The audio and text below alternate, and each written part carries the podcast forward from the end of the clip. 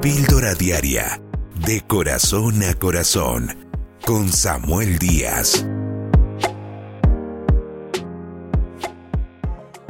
Recuerdo hace algunos años visitar un orfanato en nuestra ciudad. Era un lugar donde habían unos 200 niños y adolescentes que habían sido recogidos de las calles, personas que carecían de un hogar, de unos padres, y los cogía bienestar familiar para entregarlos en adopción o para que una familia se los pudiera llevar.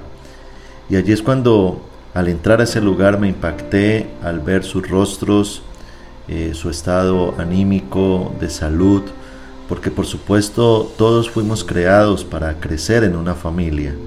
No hay como tener un papá, una mamá, el afecto paterno, materno y del núcleo familiar que lo rodea. Creo que la familia es un apoyo supremamente importante y valioso en el desarrollo de una persona y en lo que esa persona pueda alcanzar. Pero la realidad es que al nosotros ver este mundo como está, nos damos cuenta de que este mundo es como un gran orfanato, es decir, se viven circunstancias donde las personas se enfrentan diariamente a problemas, a circunstancias, adversidades, donde no se sabe a quién acudir, porque cuando uno tiene un papá, cuando uno tiene una mamá, cuando uno es niño, generalmente en los momentos de presión o de dificultad o de necesidad, vamos y acudimos a nuestros padres. Pero allí es donde se desarrolla en el ser humano, al estar alejado de Dios, un espíritu de orfandad porque hay gente que hoy en día no cree en Dios, hay otros que son ateos, hay otros que son personas que ponen su esperanza en muchas otras cosas diferentes que en Dios. Pero qué bonito porque cuando Jesucristo vino a la tierra, cuando Dios se hizo hombre, uno de sus propósitos principales era crear un puente para que el ser humano se pudiera acercar a Dios y recibiera algo supremamente valioso y especial y era la adopción. Dios Padre nos adopta como hijos de Dios. Por eso cuando Jesucristo reúne a sus discípulos y les habla y los bendice, en el libro de Juan capítulo 14, versículo 18, dice la Biblia, no os dejaré huérfanos, vendré a vosotros. Y qué bonito eso, porque Jesucristo no nos deja solos, él nos ha dado al Espíritu Santo para que a través de la unción y de su presencia en nuestras vidas, cuando le recibimos, recibimos algo que se llama el espíritu de adopción. Eso de lo que habla el apóstol Pablo en el libro de Romanos, en el capítulo 8, versículo 15.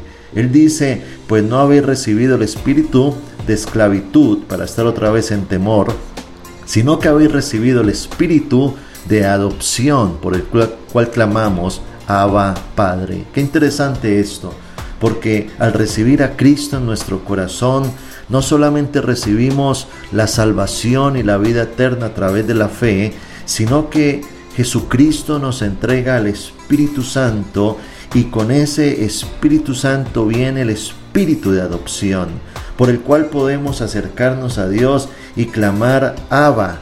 Ese término Abba era un término que se usaba en los tiempos de Jesús, en las familias, dentro de los núcleos familiares, había un idioma que era muy originario de ese tiempo, era, el idioma arameo, y en ese idioma ellos se referían, los niños, a su papá de una manera muy afectiva, algo como decir papito o algo muy familiar que acercaba al niño a su papá. Y allí es cuando usted y yo, al recibir a Cristo en nuestro corazón, recibimos también la paternidad de Dios y le podemos decir a Dios, papito Dios, porque está cercano a nosotros. Yo quiero invitarte en este día que reflexiones en eso. No estamos solos, somos hijos de Dios. Pero no solamente eso es un título, sino una posición de cercanía a Dios. Por eso Dios está para atendernos, para escucharnos cuando nos humillamos delante de Él y le oramos y le decimos, Señor, hoy te necesito. Jesús dijo, cuando ustedes oren, oren así, Padre nuestro que estás en los cielos, creando una cercanía de familiaridad y de confianza que podemos tener en Él.